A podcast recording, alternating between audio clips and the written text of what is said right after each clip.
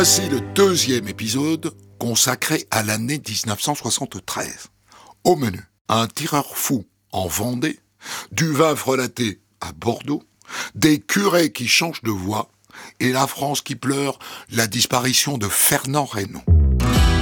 1973, on de la raconte sur Europe 1. En octobre 1973, en Vendée, un conducteur s'amuse à tirer sur les autres automobilistes. Ce qui rend cette enquête si difficile, c'est que l'homme à la carabine est un fou sans visage. Personne ne l'a vu et la voiture à bord de laquelle il se livre à son safari dément, personne non plus n'est en mesure d'en donner un signalement concordant. Pour tous les gendarmes et policiers de Vendée, maintenant sur le qui-vive jour et nuit, cet homme saisi d'une folie meurtrière peut être partout et nulle part. Il a commencé sa série de cartons sur cible vivante il y a dix jours, il a fait mouche trois fois, et l'un des trois blessés est encore ce matin entre la vie et la mort à l'hôpital de La Roche-sur-Yon. Le tireur fou sème la terreur dans tout le département. Et la police peine à réunir des indices qui permettraient de l'identifier. Et surtout, de l'interpeller. En fait, pour l'arrêter, on ne sait que ceci. 1. C'est un déséquilibré armé d'une carabine et il est très dangereux. 2. Il connaît parfaitement le réseau routier vendéen entre La Roche-sur-Yon et Chantonnay, où il a su éviter les barrages de police l'autre nuit, quand au cours d'un seul raid, il a mitraillé sept voitures et une vitrine de café. 3. Il a toujours opéré dans le même secteur triangulaire d'une vingtaine de kilomètres et toujours de la même façon. Sa voiture, roulant en plein phare, éblouit l'automobiliste qui vient en sens inverse et qui ralentit. Au moment du croisement, le coup de feu part. 4 c'est la mort au hasard. Le mal pour le mal, aucun mobile, ses victimes ne se connaissent pas et pilotent des voitures différentes. Presque chaque soir, au moins une victime est à déplorer. Les habitants se mettent alors à réfléchir deux fois avant d'utiliser leur voiture. Certains vont même jusqu'à renoncer à des sorties familiales. Il y a mes parents qui fêtaient leur 50 ans de mariage avec les frères et sœurs. Et alors, il a un frère qui habite La Roche, à côté de chez nous. Et quand ils ont su ça, ils n'ont pas voulu partir, ils sont restés. Ils ont téléphoné là-bas qu'ils n'iraient pas tellement ils ont peur. Il y a même la fiancée de mon fils qui était avec nous hier soir. Et elle ne voulait même pas que mon, mon fils retourne à la maison après être allé la conduire. Elle avait peur qu'il se fasse tuer, qu'il était tout seul dans sa voiture. Alors si jamais il avait une balle et qu'il n'avait, il avait personne auprès de lui. Pour tenter d'apaiser les esprits, le procureur de la République de La Roche-sur-Yon, Jean Gentil, décide de s'exprimer dans les médias. Une précision que je puis vous donner, c'est qu'il ne faudrait pas croire que euh, la justice en cette affaire-là euh, se contente euh, de s'occuper de l'affaire tranquillement de nos bureaux. Je puis vous dire, sans trahir aucun secret, que nous avons passé une grande partie, une, une bonne partie, disons, de ces nuits passées nous-mêmes sur le terrain avec les forces de police et de gendarmerie à la recherche du ou des individus euh, coupables de ces tristes faits. C'est vous dire que c'est la préoccupation constante de toutes les autorités et que rien n'est négligé pour euh, aboutir aux résultats que nous souhaitons, euh, que nous attendons tous. Veux espérer que la justice mettra la main avec le concours de tous sur le ou les coupables. Le 24 octobre, le tireur fait une nouvelle victime. Ce soir-là, vers 21h30, c'est un quadragénaire qui est pris pour cible. Transporté à l'hôpital de La Roche-sur-Yon, ses jours ne sont heureusement pas en danger. Sorti d'affaire, il témoigne. Alors évidemment, aussitôt que j'ai senti la douleur à la cheville, moi je me suis garé tout de suite pour m'arrêter, pour, euh, pour voir quoi. Et vous avez une balle donc dans la cheville? Une balle dans la cheville qu'on m'a enlevé hier après-midi. Vous, vous en avez pour combien de temps au lit Ça je ne sais pas, le docteur m'a encore pas dit. L'homme n'a pas eu le temps de voir la voiture du tireur. Ce même soir, d'autres automobilistes sont visés. Heureusement, là aussi, sans gravité. Nous avions décidé d'aller au cinéma à euh, La Roche. Et à ce moment-là, euh, on roulait, quoi, euh, tranquillement. Et on parlait justement de fous qui, qui tirent sur les, les automobilistes, quoi. Puis à ce moment-là, on avait une, quatre- enfin, une une voiture d'abord qui, qui nous a croisés et la 4L qui suivait derrière. Rendu à la hauteur de la vitre arrière, euh, j'ai entendu un choc dans, dans la voiture, voilà, sur l'arrière. Et la, la balle est passée entre les, les jambes du passager arrière. Parce qu'elle est rentrée dans la portière arrière gauche, hein, elle a traversé cette portière et ensuite elle s'est logée dans le, la banquette, quoi, dans le fa- fauteuil. On l'a retrouvé sur, le- dessous la banquette arrière. Alors qu'est-ce qui s'est passé aussitôt après le coup de feu? Eh bien nous, on est arrêtés bien sûr, parce que euh, euh, tout de suite on a dit tiens c'est lui, c'est lui, parce que avec le, ça fait quand même un bruit sec, euh, hein, on sent bien que c'est pas un gravillon comme ça. Alors aussitôt on est arrêté, et à ce moment-là on a, on a vu la 4L qui partait sur le son, mais qui est arrêté. Et c'est presque arrêté. Qu'est-ce que l'on pouvait supposer à ce moment-là Qu'il attendait lui-même de savoir ce qui se passait Voir si on voulait faire demi-tour ou quoi que ce soit, mais c'est ce que j'ai supposé. Vous avez eu envie de, de le poursuivre? On a eu envie, puis après réflexion faite, on, on, a, on a préféré aller téléphoner de suite à un café qui était encore euh, ouvert. Et à la différence de tous les autres automobilistes victimes, eux sont en mesure de fournir des indications à la police, comme par exemple la marque de la voiture. Le tireur fou était seul à bord de la voiture et cette voiture était bien une 4L de couleur claire. L'alerte a été immédiatement donnée, mais le maniaque a échappé jusqu'à présent aux poursuites. Et ces indices vont mettre la police sur la bonne piste, d'autant que l'un des cinq passagers se souvient en partie de la plaque d'immatriculation de la 4L. Il ne faut alors pas plus de trois jours aux policiers pour mettre la main sur le tireur fou. C'est ce que raconte le préfet au micro d'Europe numéro 1. Alors, il s'agit d'un nommé Michel Roussière, qui a 21 ans, qui est célibataire, peintre en voiture, et qui habite Puy-Béliard, une commune de, du canton de Chantenay. Et c'est par une enquête systématique qu'il a été découvert, car dans un de ses, ses, exploits, un témoin avait cru de pouvoir relever son numéro matricule sans avoir les lettres, Oui. ni d'ailleurs le, le numéro du département. C'est en faisant une enquête auprès de chaque véhicule portant ce numéro qu'on est arrivé à, à- à ce monsieur Roussière. Et le 28 octobre 73, les journaux télévisés se font le relais de cette sordide affaire. Mesdames, Mesdemoiselles, Messieurs, bonjour. Un garçon gentil, assidu au travail, mais sujet au trou de mémoire et d'un tempérament assez nerveux. Voilà ce que disent les parents et les amis de Michel Roussière, ce jeune homme de 21 ans qui a fait trembler les habitants du bocage vendéen pendant 15 jours. Après son arrestation hier, Michel Roussière n'a pas fait de difficulté pour avouer une quinzaine d'agressions dans la région de La Roche-sur-Yon. Armé d'une carabine 22 long rifle qui a été retrouvée dans son garage, Michel Roussière tirait sur des automobilistes de passage. D'une adresse étonnante, il arrivait à faire mouche tout en conduisant lui-même. Roussière tenait le volant d'une main et appuyait sur la gâchette de l'autre. Dans l'entourage du tireur, tout le monde est sous le choc, à commencer par ses parents. Lorsque Michel quittait le domicile le soir venu, c'était soi-disant pour aller jouer au foot. C'est ce qu'il disait. Pour l'expert psychiatre Yves Roumajon, il était impossible de détecter un trouble en amont. Effectivement, il a mystifié tout son entourage. Aucun de ses familiers ne s'est rendu compte euh, à quel point il pouvait être dangereux. Alors je vous pose très franchement la question, docteur, si vous aviez examiné ce garçon avant qu'il ne commette les délits que l'on va lui reprocher, pensez-vous que vous auriez eu une chance de dépister l'éventuel trouble mental dont il souffre? Non, vous comprenez, c'est un problème énorme là que vous posez C'est le là. problème de la prévention. Oui, c'est le problème de la prévention, mais de toute façon, sauf à, à rêver d'un d'un impérialisme psychiatrique dont je ne suis pas du tout le champion, croyez-le moi bien, je ne vois pas comment on peut dépister ce genre de choses avant, en raison même de l'absurdité et du démarrage abrupt de ces faits. Je ne rêve plus, je ne fume plus, je n'ai même plus d'histoire. Je suis sale sans toi, je suis laid sans toi, je suis comme un orphelin dans un dortoir. Je n'ai plus envie de vivre ma vie, ma vie cesse quand tu pars. Je n'ai plus de vie et même mon lit se transforme en quai de gare. Quand tu t'en vas, suis malade,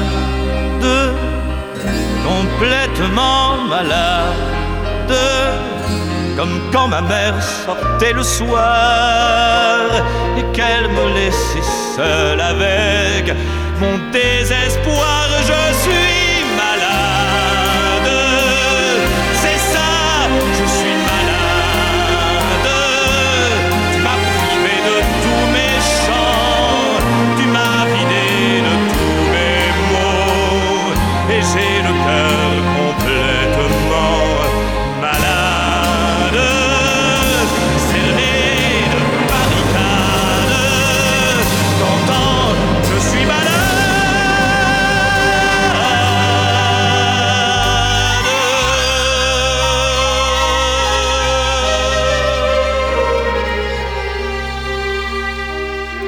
Serge Lama en 1973 avec Je suis malade, chanson dont il signe les paroles. La musique en revanche est signée Alice Tona. On de la raconte. Christophe Ondelat. En 1973, à Fourchambault, en Bourgogne, le curé Bruno Petit a l'idée de se lancer dans la chanson.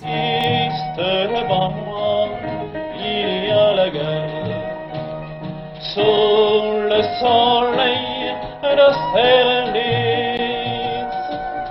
Et les fumées les les chantiers et les rebuts, les vieux entrepôts, les ponts roulants. Où on sort un petit peu du, curé à la sacristie, euh, du curé en soutane, et ils se rendent bien compte que on a besoin d'autre chose qu'une certaine image de marque. Vous pensez donc que la chanson peut amener autre chose et des choses nouvelles à votre ministère? Euh, Certainement parce que ça m'oblige à certains contacts, ça m'oblige à voir certaines personnes qui, euh, qui m'aident en quelque sorte à, à revoir certaines positions, à, à changer certaines idées que j'avais, euh, certains jugements euh, ou certains a priori qui pouvaient euh, m'appartenir. Je suis obligé de revoir un petit peu la conception de la vie, certaines choses. Pour mener à bien ce projet, l'abbé s'est offert les services d'un ami parolier. Qu'est-ce que cela peut faire comme effet d'être chanté par un curé finalement? Bah, Vis-à-vis de Bruno Petit, puisque vous parlez de lui, c'est pas un problème du tout. Avant tout, c'est un camarade, c'est un ami, et puis en plus, ben, il est curé. Est-ce que vous essayez de faire passer un message dans vos chansons, ou alors que vous écrivez simplement pour euh, la beauté de la chanson? Bah, À partir du moment où on écoute une chanson, qu'elle vous plaît, qu'elle a un quelque chose qui vous accroche, euh, il n'y a pas besoin de, dire avec des mots, il y a un message ou il n'y en a pas. Il n'y a pas besoin de dire euh, ça ça va tout à fait avec le style de Chelon ou avec quelqu'un d'autre, peu importe. La chanson plaît pour ce qu'elle est, et puis c'est tout. D'inconnus de refus, de mensonges à refaire, de l'amour bien trop cru. Mais vraiment, y a rien à faire. Le curé de Fourchambault n'arrêtera plus de chanter et il fera même un Olympia plus tard. Si certains passent de l'hôtel A-U-T-E-L à la scène sans jamais renier leur profession de foi, ça n'est pas le cas de tous. Dans un village du sud de la France, le curé a tout simplement abandonné ses ouailles pour convoler en juste noces. Europe numéro 1 a contacté une habitante pour en savoir plus. Elle accepte de témoigner, mais anonymement. Je raconte pas de blagues. Vous étiez au courant de l'idylle, vous Eh bien, un peu, voyez, oui. Il y a un an que ça traînait. Ah bon, il sortait dans, dans, les rues avec la jeune fille Ah non, pas dans les rues, mais enfin, il allait chez elle. Les gens allaient quand même à la messe Ah oui, les gens allaient à la messe, oui. La jeune fille, vous la connaissez Ah, c'est pas une jeune fille, c'est une dame qui est divorcée, qui a trois enfants. Ça colle pas du tout. Avec la morale chrétienne. Est-ce qu'elle est jolie, au moins ah, enfin, pas tellement, vous savez. Elle a dû lui plaire à lui, sans doute. Il paraît aussi que le, le, boucher est parti. Ah oui, le boucher, il y a déjà quelque temps, oui. Ah, il n'est pas parti avec eux Ah, oh non, oh non, pas du tout. Question de ça. Qu'est-ce que vous en pensez, vous? Ah, oh, moi, qu'est-ce que vous voulez que je vous dise, hein, ma foi? Si ça lui plaît à lui, hein. Vous trouvez ça bien? Ah, je trouve pas ça bien, non, je trouve ça très mal, au contraire. Mais enfin, qu'est-ce que vous voulez? Votre prochain curé, vous allez peut-être faire attention à, à ce qu'il ne soit pas trop ben, bien sûr. En 1973 déjà, on manque de curés. Ce qui fait dire à monseigneur Jacques Delarue qu'il faudrait moderniser l'Église. J'ai connu un certain nombre de jeunes qui ont fait du séminaire, qui étaient des garçons extrêmement sérieux, et puis ils se sont aperçus qu'ils étaient faits pour le mariage. Alors ils ont quitté le séminaire et ils ont bien fait, en toute liberté et en toute lucidité. Je pense qu'il y avait en eux une grande richesse humaine, apostolique et spirituelle. Je ne sais pas où ils en sont, parce que ça fait quelque temps que je ne suis plus dans les séminaires. Mais je dirais, si pour tel ou tel d'entre eux, le désir du sacerdoce et les aptitudes demeurent, le fait qu'ils soient mariés, si l'Église en avait besoin, s'ils y demeurent eux-mêmes disposés, et si le foyer est d'accord, je dirais, si ces conditions sont réunies, je ne vois pas pourquoi ne pourrait pas être éventuellement envisagée la possibilité de demander pour l'ordination, étant bien entendu que ça ne serait qu'en plein accord avec l'Église universelle et avec le Saint-Père. Si les hommes d'église viennent à manquer, les croyants, eux, sont toujours aussi fervents, au point d'ailleurs pour certains d'en avaler leur chapelet. Vous savez, c'est une personne qui a 101 ans. Hein. Alors, euh, on peut avoir des absences et je suppose que c'est au cours d'une de, celles-ci que je suppose que c'est c'est comme ça. Quoi. Elle a eu des absences, euh, elle prie toujours et puis elle a avalé vraiment son chapelet. Quoi.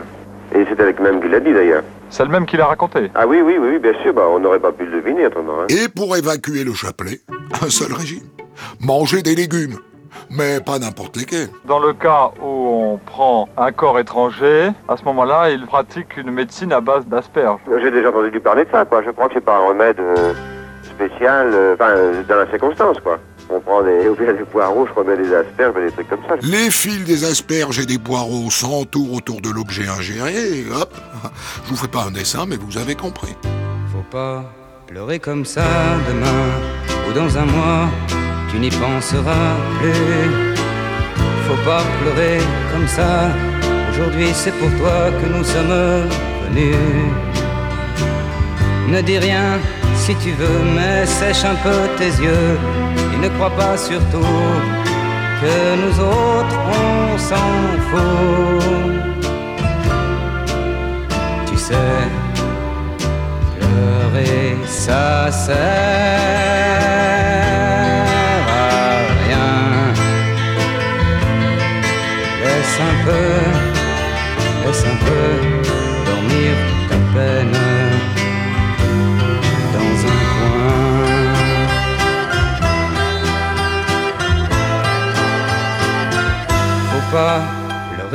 comme ça. Demain ce sera toi qui saura nous parler.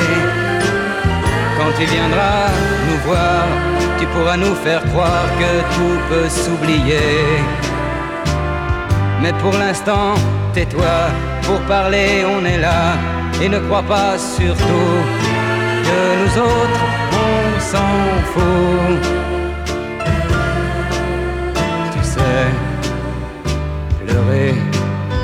Ça sert à rien. Laisse un peu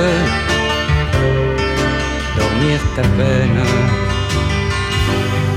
dans un coin.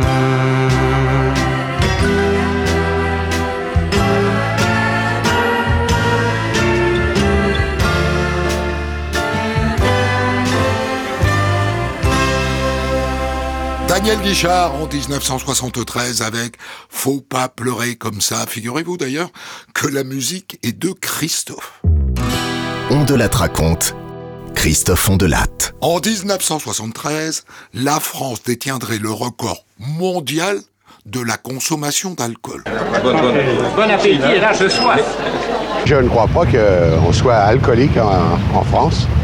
Ah oui. On boit du vin, c'est un fait, mais ça ne veut pas dire qu'on soit un alcoolique complet. La France ne tient pas sur le même graphique que les autres pays. En 1965, sur 100 000 personnes, l'alcool tuait 12 Français pour un Allemand. La drogue, c'est pour moi, c'est un danger public, c'est plus pire que l'alcool. Sondage exclusif INF de Publimétrie. 69% des Français pensent que l'alcool est une drogue, 27% pensent le contraire et 5% n'ont pas d'opinion. Il y a des alcooliques qui vivent très vieux, il y a, des, il y a des, presque des centenaires. Tandis que la drogue, ça vous tue tout, ça vous esquinte fatalement, ça vous tue, il n'y a plus d'hommes. Ah, il n'y a pas de comparaison. Un alcoolique, on peut encore le guérir, tandis qu'un un drogué, j'en ai jamais vu. En France, il y a 6000 drogués pour 4 millions d'alcooliques. Deux mois après la publication de ces chiffres et de ce sondage, le gouvernement décide d'agir.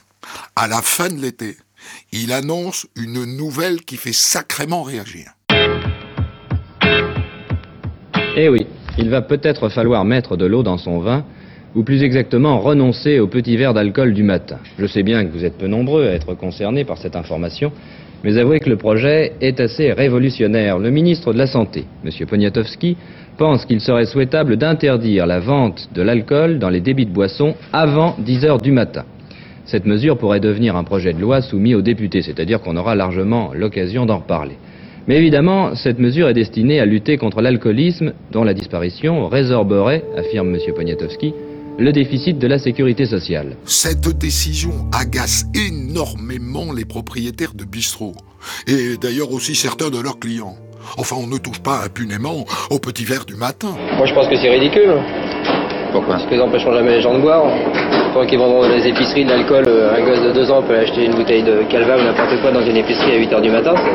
Et question d'interdire ça dans les débits de boissons. Donc ça vous concerne vous directement Oui, sûr, uniquement mais- dans les débits. Qu'ils le fassent ailleurs, à ce moment-là, ça servira à rien, parce qu'ils font absolument rien. Parce qu'on dit qu'un Français sur trois a des problèmes avec l'alcool, du point de vue santé. Là, j'y crois pas tellement. hein. C'est peut-être possible, mais dans les cafés, les gens ne boivent pas, parce qu'on les reçoit pas dès l'instant qu'ils sont sous, alors. Vous avez des gens, vous avez des ouvriers qui viennent casser la croûte à 9h, 9h30 et qui prennent quelquefois un café calva, c'est de l'alcool. Maintenant, il est évident que Si vous pensez qu'on peut interdire, par exemple, à ces ouvriers, puis vous en parlez, qui prennent leur casse-croûte de boire un verre de vin avec. Ah non, ça c'est impossible. Vous avez des terrassiers, par exemple, vous ne pouvez pas les empêcher de boire un verre de vin. Non, il faut tout de même. Alors qu'on interdise, qu'on interdise les, les ventes de whisky dans les boîtes de nuit. Qu'est-ce que vous en pensez? Au moment où Michel Poniatowski tente de trouver des solutions à la consommation excessive d'alcool de la part des Français, le millésime 1973 du Beaujolais nouveau est annoncé comme un cru excellent.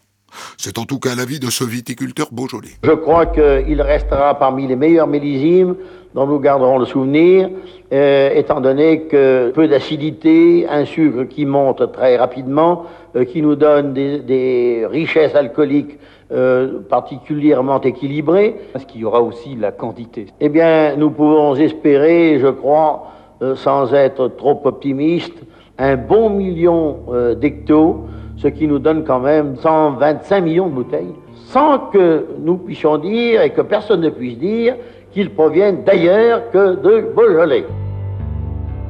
En 1973, la consommation de vin atteint en France son niveau le plus haut depuis le début du siècle.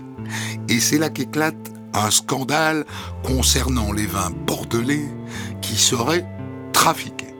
Je vous raconte, c'est le fisc bordelais qui a révélé l'existence de 15 000 hectolitres de Bordeaux rouge trafiqués et vendus sous une jolie étiquette Bordeaux AOC.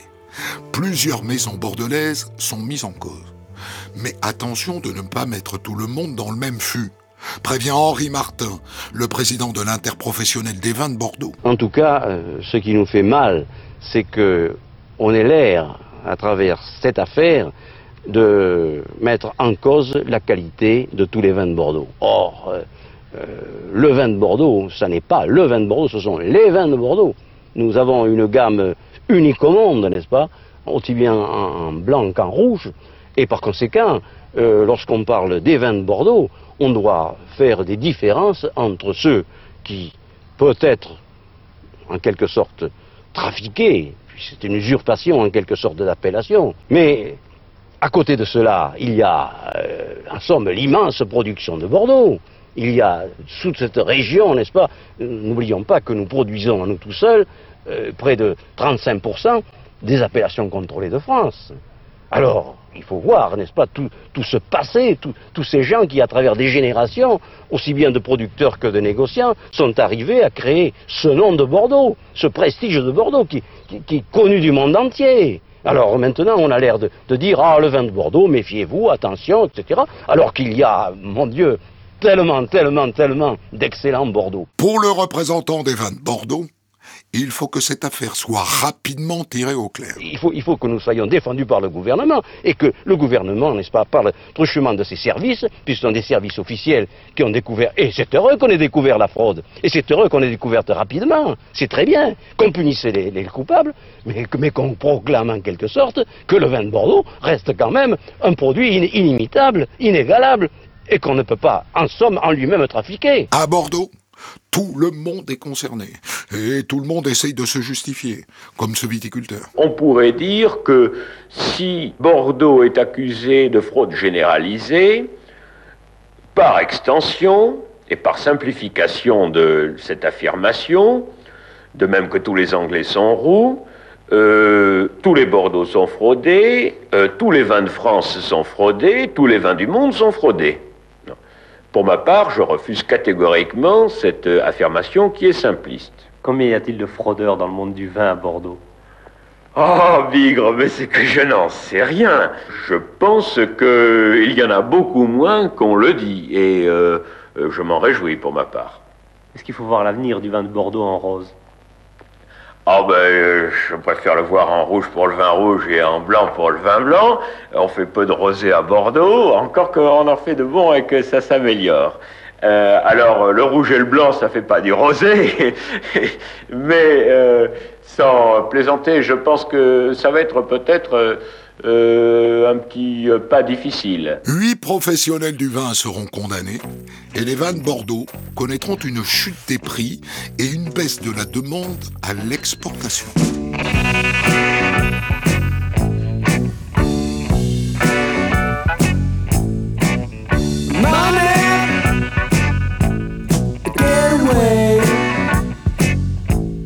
Get away.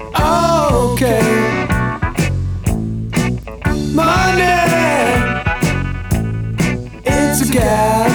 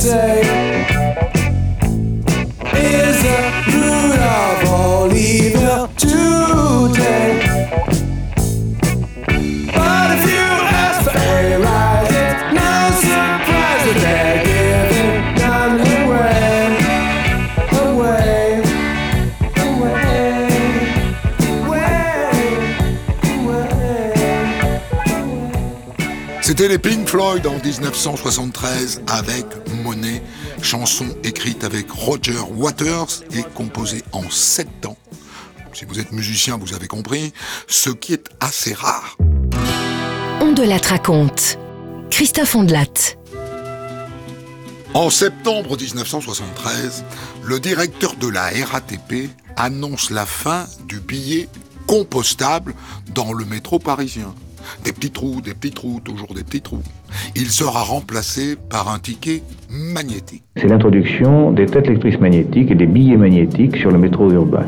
Cette introduction va se faire à partir du mois d'octobre sur un petit nombre de stations et être progressivement étendue en tache d'huile à l'ensemble du réseau, de telle manière que au printemps 1974, l'ensemble du réseau sera équipé de contrôle magnétique et qu'on verra disparaître à la fois les composteurs installés dans la phase provisoire et euh, le- les dernières euh, stations équipées en poinçonnage manuel. Avec ce billet magnétique, adieu donc les bornes de compostage et le métier de poinçonneur immortalisé en chanson par Gainsbourg.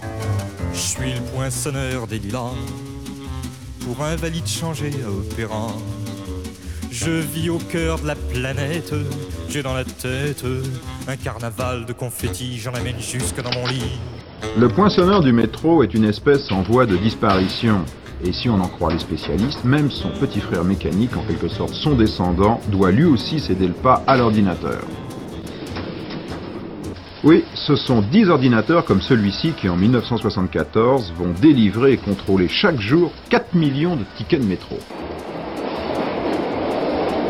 Seulement, l'ordinateur a mauvais caractère. Aussi, va-t-il falloir perdre la fâcheuse habitude de plier ou de rouler son ticket de métro. Enfin, il ne sera plus possible de passer sans payer. À moins, bien sûr, de sauter par-dessus le portillon. Le 27 septembre 1973, les journalistes investissent le métro parisien et multiplient les reportages à l'attention des usagers. Le but de l'opération est d'expliquer en direct le fonctionnement du nouveau ticket de métro. Quelle affaire Dorénavant donc, tous vos tickets de métro porteront au dos une piste magnétique comme celle-ci. Et dans chaque station se trouvera un appareil distributeur. Mais un appareil distributeur d'un type un peu nouveau, puisqu'il s'agit plutôt d'un périphérique d'ordinateur. En effet, cet appareil est connecté aux ordinateurs centraux de la RATP, et c'est l'ordinateur qui délivre le billet. Regardez, on compose en quelque sorte le menu, par exemple un billet de deuxième classe, et voilà, l'ordinateur a inscrit un message sur la piste magnétique. Au moment où vous introduisez votre billet magnétique dans l'appareil, ce billet va passer dans des têtes de lecture qui sont sans arrêt connectées à l'ordinateur, car c'est l'ordinateur qui va contrôler votre billet. Ici, le message porté par le billet est lu par l'ordinateur. Il y a deux têtes de lecture, car vous pouvez présenter votre billet dans ce sens-là ou dans celui-là. Votre billet progresse. Arrivé ici, l'ordinateur donne l'ordre d'inscrire un message, c'est-à-dire dans cette fameuse zone, il va inscrire d'une part le jour d'utilisation et la durée limite d'utilisation, c'est-à-dire par exemple pour une carte d'abonnement la fin de la semaine. Le billet continue d'avancer et passe devant un troisième groupe de têtes de lecture où le message est relu par le calculateur pour voir s'il est conforme, s'il n'y a pas d'erreur. Et ce n'est seulement qu'à ce moment-là que l'ordinateur donne l'ordre de céder le passage. Ces nouveaux tickets de métro sont mis en service dès l'automne 1973. Et pendant ce temps, eh bien, les poinçonneurs se préparent tranquillement à abandonner le métier. Non sans une certaine nostalgie. On continuera. Si on fait pas les petits trous, on fera autre chose. Des souvenirs, oui, amusants, en somme, quoi. Les gens qui essayent de resquiller, ils nous racontent un tas de salades. Ah, on n'est pas trop méchants quand même. Est-ce que vous ne regrettez pas de, de- de perdre un jour cette vie, ce, ce folklore? Euh, dans un certain sens, oui. Que malgré tout, euh, j'ai toujours été dans le commerce et malgré tout, ici, la clientèle est assez agréable. C'est tous des employés de bureau et j'ai l'habitude du monde. Après, évidemment, pour moi, ça sera terminé. Quoi. Parce que j'ai 62 ans et on va nous mettre à la pré-retraite. 1973. On de la raconte sur Europe 1. Dans Paris, à vélo, on dépasse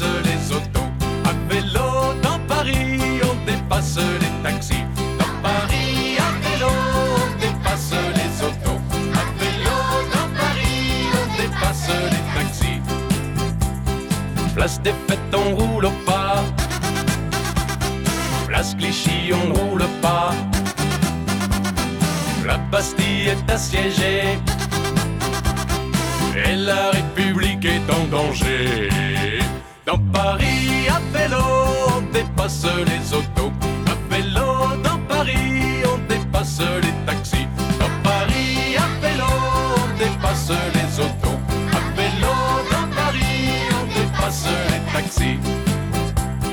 L'agent voudrait se mettre au vert. L'opéra rêve de grand air. À Cambronne, on a des mots. Et à Austerlitz et Waterloo.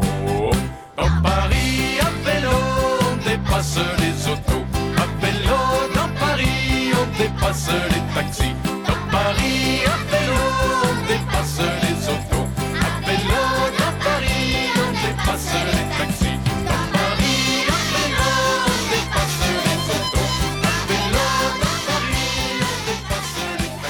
C'était Jodassin en 1973 avec la complainte de l'heure de pointe, chanson qui s'est écoulée à 300 000 exemplaires.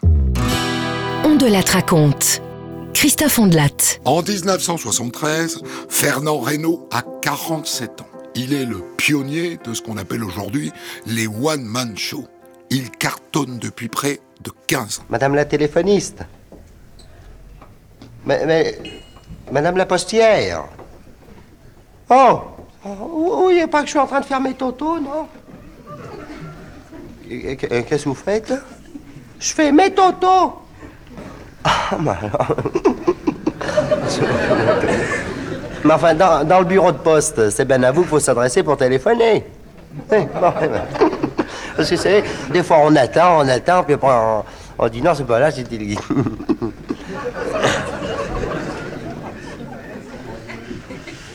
oh Madame la télé. Oh, vous êtes pénible, vous, alors, hein Qu'est-ce que vous voulez?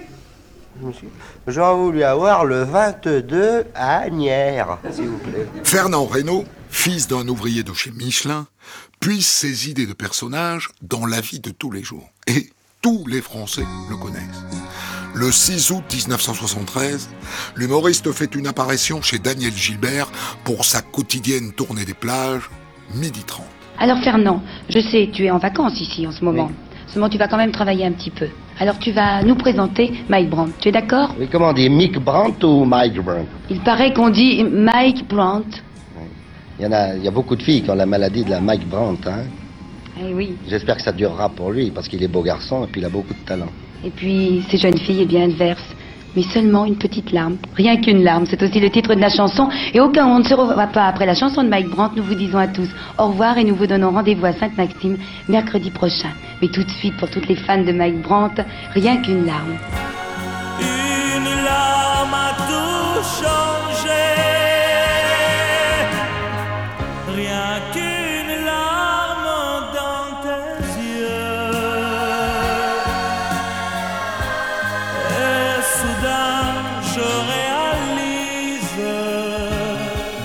mois et demi plus tard, le 28 septembre 1973, Fernand Reynaud prend la route de Clermont-Ferrand, sa ville natale, mais pas avec sa propre voiture qui est en panne, mais avec une Mercedes qu'on lui a prêtée. Et dans un petit village du Puy-de-Dôme, il perd le contrôle de la voiture. Il était 6h moins 10 à l'entrée du petit village du Chex-sur-Morge, une descente en ligne droite et tout en haut un virage difficile. C'est là que la Mercedes blanche de Fernand Reynaud accrocha un petit camion, une bétaillère, qui arrivait dans l'autre sens. Tout le côté gauche de la voiture fut arraché et après une course folle de quelques 500 mètres, la Mercedes s'écrasa contre un mur. Quand les premiers témoins arrivèrent, Fernand Reynaud avait cessé de vivre. Cette mort tragique prend une autre dimension quand on sait que Fernand Reynaud venait à Clermont-Ferrand, sa ville natale, pour annoncer par une conférence de presse qu'il quittait définitivement la France pour aller vivre à Nouméa.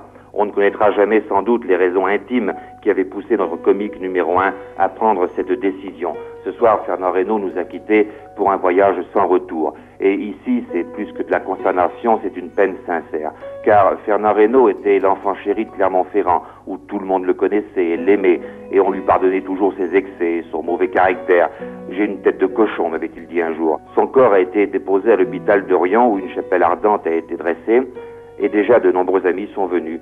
Ils attendent sa femme qui a quitté Paris dans la soirée et qui est attendue ici vers minuit. La rédaction d'Europe numéro 1 contacte immédiatement le maire de Clermont-Ferrand, car il devait être aux côtés de l'humoriste pour l'annonce de sa nouvelle vie. Il comptait annoncer qu'il cessait de monter sur la scène. Pourquoi? Et parce qu'il était fatigué, vous savez qu'il avait été malade, et qu'il souhaitait euh, arrêter et se reposer. Il avait parlé de partir pour euh, Nouméa, où il envisageait de s'installer pour se reposer. Vous savez qu'il l'année dernière, il a été très sérieusement malade. Mais quitter la scène euh, tout en continuant à enregistrer des- ses sketchs. Eh bien, justement, c'est ce qu'il allait expliquer, nous ne savons pas exactement. On sait, nous l'attendions, il, il comptait expliquer ses intentions, ce qu'allait être son avenir, et nous savions seulement que le 9 octobre, il devait donner un, un gala à Clermont qui, dont il nous avait dit qu'il était le dernier. Fernand Reynaud entretenait un lien particulier avec Europe numéro 1, car il était présent depuis la création de la station en 1955. Maurice Siegel, le directeur général d'Europe numéro 1, lui rend donc hommage sur l'antenne. C'était merveilleux puisque, en fait, il était un peu tout le monde.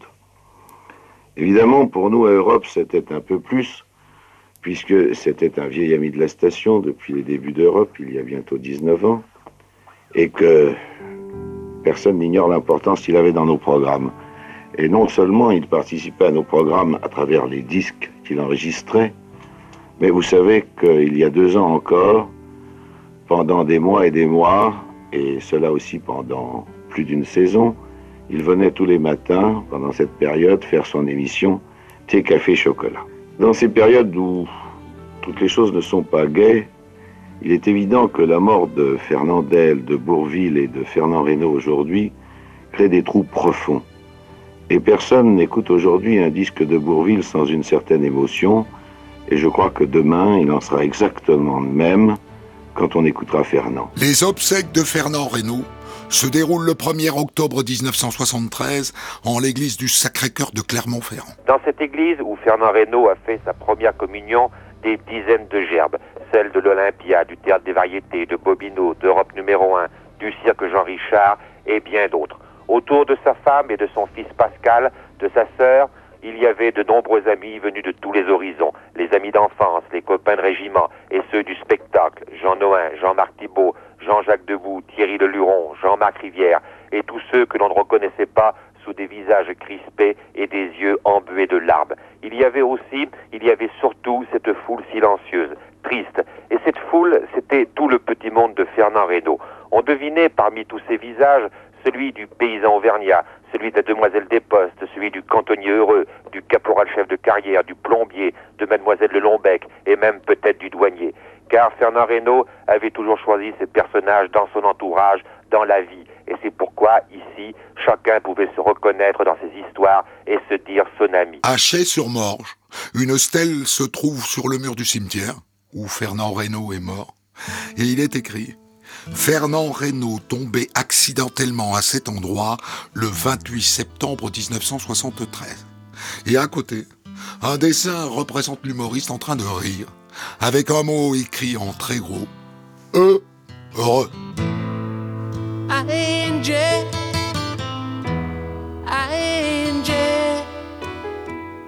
When will those clouds all disappear?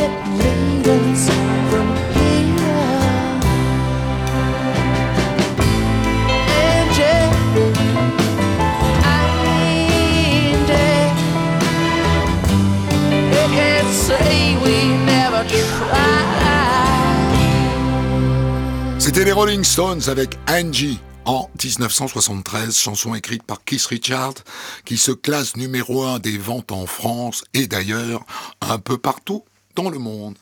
La suite de notre exploration de l'année 73 dans le troisième épisode. Retrouvez On de la raconte tous les jours sur Europe 1 et quand vous voulez sur europe1.fr, l'appli Europe 1, vos réseaux sociaux et vos plateformes d'écoute.